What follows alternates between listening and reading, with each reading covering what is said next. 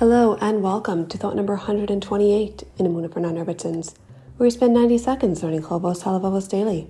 I'm Esther Kurtz, your resident non-Rebbitzin, and let's continue. Yesterday, we discussed how to view your enemies through a lens of bitachon.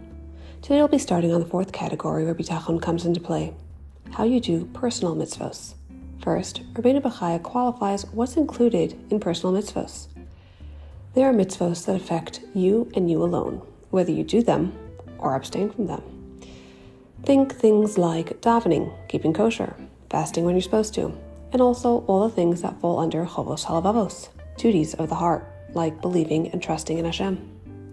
Then, before he explains the approach, he sends a little prayer asking Hashem to guide him to the truth and explain the concepts accurately. The obvious question is why prayer now?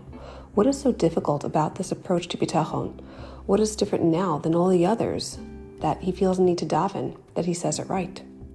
Simple answer he's about to discuss man's bechira, our ability to choose between right and wrong.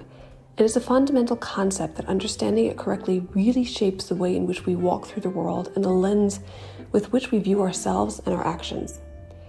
If Rabbeinu Bechaya gives a short tefillah to convey this message correctly, then I'm going to go for a long tefillah. If you have any questions on this topic, feel free to email me at abuna4nr at gmail.com. We'll talk more tomorrow. Till then, keep on believing.